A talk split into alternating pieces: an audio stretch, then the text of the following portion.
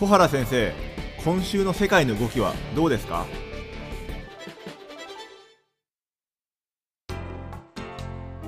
皆さんこんにちはオートバンクの上田です。皆さんこんにちは東京大学の小原です。では先生早速ですけども本日のテーマは何でしょうか？はいえっと、これまでもいろいろお話をしてきたようにですね、えー、日本周辺でもいろんな動きが引き続き続いてます。はい。えー、まあ、香港の情勢ですね。それから日韓の関係、あるいはまあ来年1月に行われる台湾の総統選等々、あまあ、これまでも話してきたようなテーマが引き続きまあ進行しているわけですけど、まあ、今日はですねちょっとまあ大きな話を少しですねえー、してみたいと思います。はい、北朝鮮です。ああ、はい、北朝鮮ですか。あの、はい、最近北朝鮮ってそんなに動きがなかったようなイメージがあるんですけども、なんでそうなんですね。ちょっとあのー、そういう感じがあるのもんですから、ええ。えー、ちょっとここの機会にですね、整理をしておきたいと思うんですが、え、なぜ今北朝鮮かっていう一つの理由はですね、実はあの、北朝鮮側っていうのはですね、あのー、アメリカに対してですね、年末までにまあ態度を変えろと、これまでのようなね、えー、態度ではなくて、少しまあ譲歩してくれという、はい、まあそういう意味でですね、デッドラインっていうのをまあ、えー、掲げてきたんですね。なるほど。で、この年末っていう期限がですね、いよいよまあ近づいてきてるということでね、えー、まあ、それに向けていろんな少し小さな動きが、まあ、起きているわけですね。はい。で、その辺をちょっと今日ご紹介した上でね、えー、ちょっとこれまでの流れも整理しながら、ちょっと今日だけじゃ多分終わらないと思うので、はい。まあ、よほど大きなことが起こらない限りは、次回もちょっとこの北朝鮮の話を続けてみたいなと思うんです。なるほど。わかりました。はい。じゃあ、ぜひお願いします。はいそうですね。で、最近、まあ、ちょっと起きてることっていうのは、一つはですね、まあ、えー、これはもう上田さんもご承知だと思うんですけど、はい、えー、北朝鮮がですね、まあ、いわゆる飛翔体っていう発射をまあ繰り返してきてるわけですね。はい。これはあのー、えー、今年もう十数回撃ってますけど、はい。えー、いわゆる弾道ミサイルですね。はい。これあの、先月は潜水艦発射の弾道ミサイル SLBM ですが、これを打ちましたし、えー、それからあの短距離のね、えー、弾道弾、ミサイル、これもね、撃ってあの日本の、まあ、排他的経済水域に、まあ、落下したと見られてますが、はい。まあ、そうしたですね、えー、いわゆるミミサイル技術の向上に向けてね、えー、まああ実施したというふうに、えー、分析もされてますが、はいえー、そうしたですね、えー、飛翔体の発射というのを、まあ、繰り返してきてると。で、まあ、これをね、どう見るのかっていうのは一つあるんですが、はい、それが先ほど言ったですね、まあ、年末っていうものを期限を切ってですね、まあ、それを念頭に置きながら、北朝鮮がですね、まあ、アメリカに対して、えー、その情報を迫るようなですね、まあ、そうしたその危機の演出っていうんですかね、はい。まあ、そうした戦略というものを、まあ、ここれをここで示してるんではないかというふうに、まあ、私は見てるわけです。で、まあ、こうした揺さぶりに対してですね、はい。えー、実は、あのー、アメリカのエスパー国防長官がですね、えー、っと、あのー、韓国の国防大臣と会談をしてですね、はい。えー、今月にもまあ実施する予定だったあの米韓の合同軍事演習なんですけど、はい。まあ、これを延期するということをまあ確認したんですね。はい。で、実はこの合同軍事演習っていうのは北朝鮮がまあ強く反発してたんですが、まあ、あの、エスパー長官記者会見でもね、えー、その、これはアメリカのね、誠意の措置だということで、北朝鮮もね、ミサイル発射の実験とかですね、こうしたことでね、相応の誠意を見せてくれることを願ってますというようなことを言ってるんですね。はい。それでね、実はこの、あの、ミサイルの発射という問題と、米韓の合同軍事演習っていうのはね、別さん、これ実は関連があるんですね。はあ、どういう関連ですか？ええ。これはね、実はあのご承知のように、はい、えー、ちょっと振り返ってみると、あの米朝関係っていうのはね、えーまあ、去年2018年の6月にシンガポールで初めてね、はい。えー、トランプ大統領とあのキム・ジョン委員長の米朝首脳会談っていうのがありましてですね、それでね、その時にね、まあ双方が、えー、朝鮮半島のお完全非核化ということとね、はい、えー、それから、まあ、朝鮮半島の平和体制を構築しようという、まあ、そうしたですね、まあ、合意をおその盛り込んだ共同声明っていうのを発表して、はい、まあ、それ以降、対話というのがね、それ以降もね、まあ、進んできたわけですけど、なかなかそれがうまくいってない。はい、まあ、その中でね、実はその対話に向けての緊張緩和という一環として、これは中国がずっと提案してきたわけですけど、はいえー、いわゆるその、えー、北朝鮮側が、まあ、非核化の措置を取る前にね、えー、そうした今のようなミサイルの発射であるとか、核実験の、えー、をですね、これをしないと。まあ、それを停止するということと、おまあ、引き換えにですね、アメリカ側もですね、まあ、えー、北朝鮮側はこれを敵視政策と言ってるわけですけど、はい。えー、合同軍事演習を、まあ、やらないという、まあ、そうしたですね、ある意味での、もう、あの、二つの停止と、はい、これ呼んでるわけですけど、えー、そうしたですね、二つの停止というものをね、やることによって、えー、一つ第一段階をクリアしてですね、そこからまあ対話、緊張緩和から対話という、まあそうした流れがね、実は出来上がってたわけですね。はい。まあ、えー、あのー、これ、シンガポールの会談の後にですね、実は米韓の両政府というのは合同軍事演習の中止を発表しているわけですね。はい。なんで、その後、まあ、あの、トランプ大統領も評価してましたけど、北朝鮮側は核実験とか、えー、いわゆるミサイルの発射というのを、特にですね、あの、トランプ大統領は ICBM、はい、あの、アメリカにも届くようなね、まあ、そうした長距離の大陸間弾道なんですが、そうしたミサイルの発射というもののについてね、えー、これ、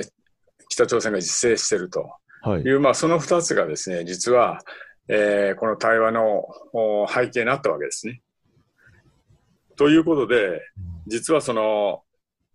今、その北朝鮮側がですね、ミサイルをまた、その、まあ、飛翔飛翔体と言ってますが、これを発射してきてる。はい。それから米韓は、まあ、軍事演習をやろうとしてるというような、まあ、状況がね、えー、つ、あの、また、そうした状況に、えー、復帰しよう、戻ろうというような、まあ、状況があったわけです。なるほど。それが今の状況で、先ほど言ったように、はい、実はアメリカと韓国が軍事演習を延期したと。はい。いうのが、まあ、ここに来て出てきたわけですね。なるほど。つまり、まあ、大きな流れとして、えー、そうした両国がそうした緊張緩和のためのある程度の措置を取ってきた。で、その結果、まあ、対話も続いてきたわけですが、その対話が、まあ、うまく進んでいない。はい、そういう中で北朝鮮側が、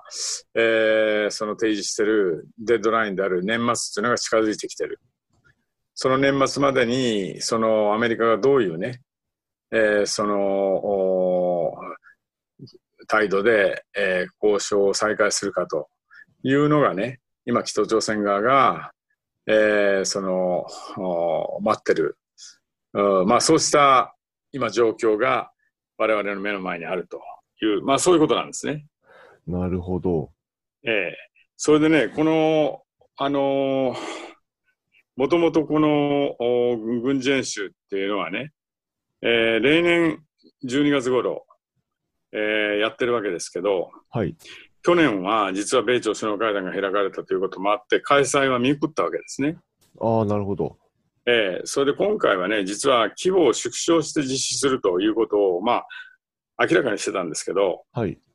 これに先ほど言ったように北朝鮮があまあ強く反発したということもあり、また中国もね、外務省の報道局長がね、まあ、緊張緩和の局面を大事にするようにという、まあ、そうした呼びかけを行って演習の辞職と、えー、をすべきだということをまあ発表してたんですね。はい。まあ、そういうこともあってね、えー、この対話、えー、にですね、えー、その引き戻すという意味でもね、アメリカ側がね、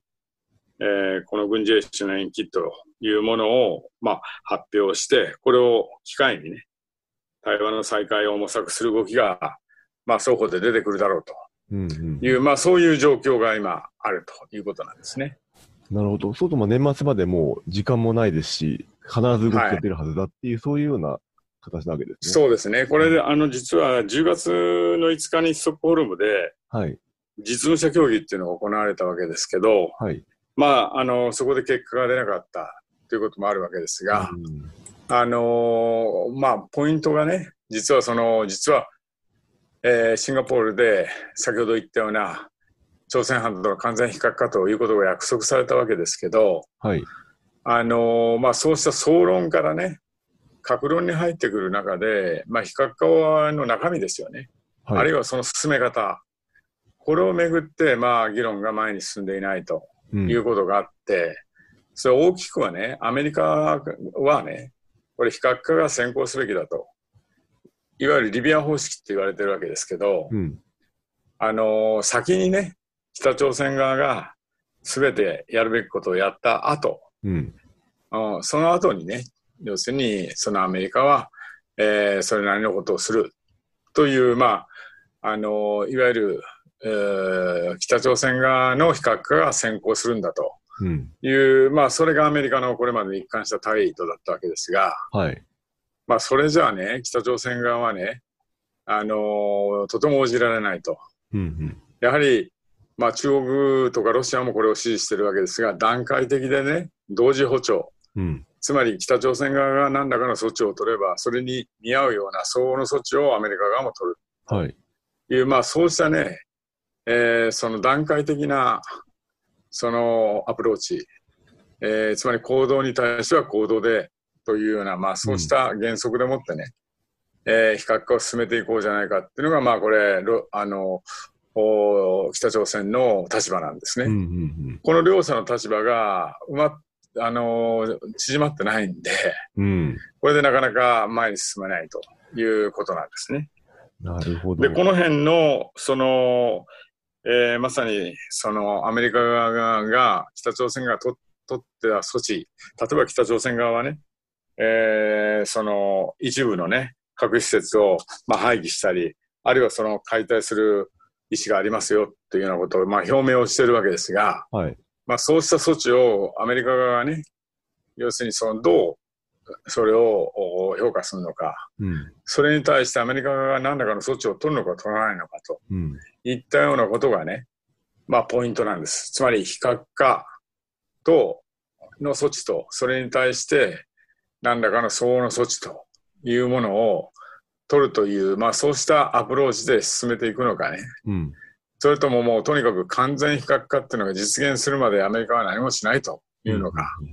まあ、そこが一つの、えー、ポイントになってるわけですね。特に北朝鮮側は制裁の緩和ということをよくしてまして、うん、あのご存知のようにね、あのー、と今年の2月、ハノイでね、2回目の米朝首脳会談ありましたけど、はい、物別れになりましたよね。はい、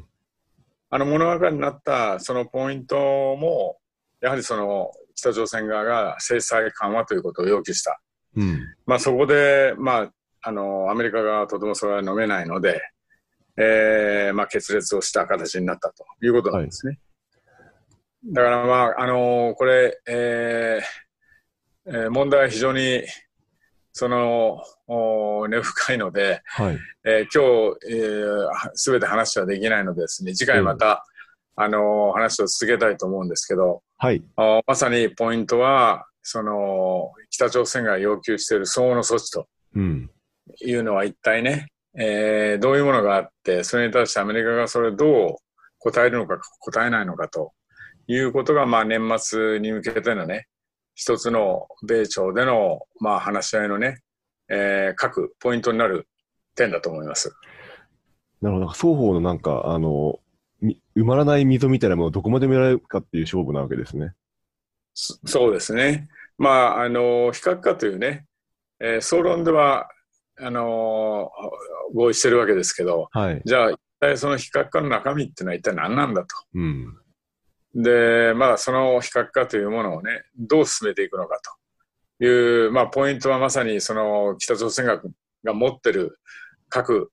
ですよね。まあこれ施設、核物質も含めてね、うんうん、そうしたものをきちっと申告をして、それに対して国際的な査察をきちっとできるのかできないのかとあ確かいう、まあその辺もね、一つ大きなポイントになってくるわけですね。はい。まあそういうことでですね、これ、えー、っと、この非核化の問題については、いろんな、えー、っと多面的なね、えー、その検討が必要ですし、はい、えー、各国のね、えー、米朝以外にも中国、あるいはもちろん日本もそうですし、韓国、ロシアと、まあ、いろんな国が関わってきてますので、まあ、そうした国のね、えー、思惑、あるいはその相互の関係がどうなってい,、えー、いるのか、あるいはこの展望ですよね、拉致問題も含めて日本がどう対応していくのかといったようなことをですね、次回、まあ、もう少しえー、議論してみたいと思います。はい。はい。また次回じゃ楽しみにしております。そうですね、はい、よろしくお願いいたします。はい。今日はどうもありがとうございました。はい、はい、どうもありがとうございました。はい、どうも、では失礼いたします。